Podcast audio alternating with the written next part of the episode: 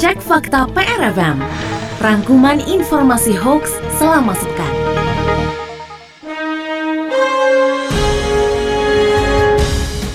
Cek fakta pertama, beredar sebuah artikel yang mengklaim militer Amerika Serikat menemukan kandungan spokolamin atau yang dikenal dengan Devil's Breath dengan the zombie drugs dalam vaksin COVID-19 untuk anak-anak. Faktanya, dilansir dari usatoday.com, juru bicara Food and Drugs Administration menegaskan bahwa spokolamin tidak terdaftar sebagai bahan dalam vaksin COVID-19 yang ditujukan untuk anak-anak yang disetujui untuk digunakan, seperti Moderna dan Pfizer. Maka dari itu, klaim bahwa spokolamin terkandung dalam vaksin COVID-19 untuk anak-anak adalah salah.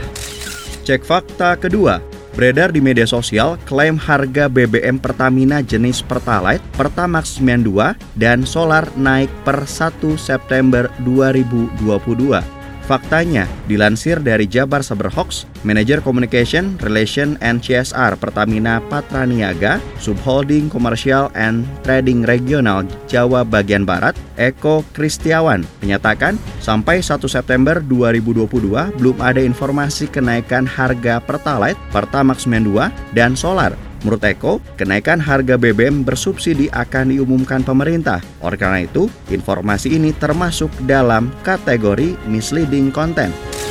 Cek fakta ketiga, Beredar di media sosial Twitter, atlet bulu tangkis putra Indonesia Anthony Siniswa Ginting dikabarkan mundur dari turnamen Japan Open 2022 yang diselenggarakan dari 30 Agustus sampai 4 September 2022 karena terkena COVID-19.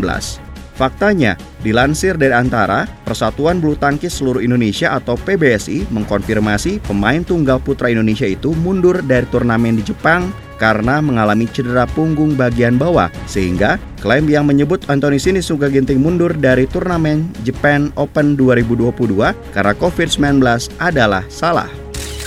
Cek fakta keempat, beredar sebuah foto dengan narasi yang menyebutkan bahwa ratusan tentara China pergi ke Ukraina untuk berperang atas nama tentara sukarelawan Rusia.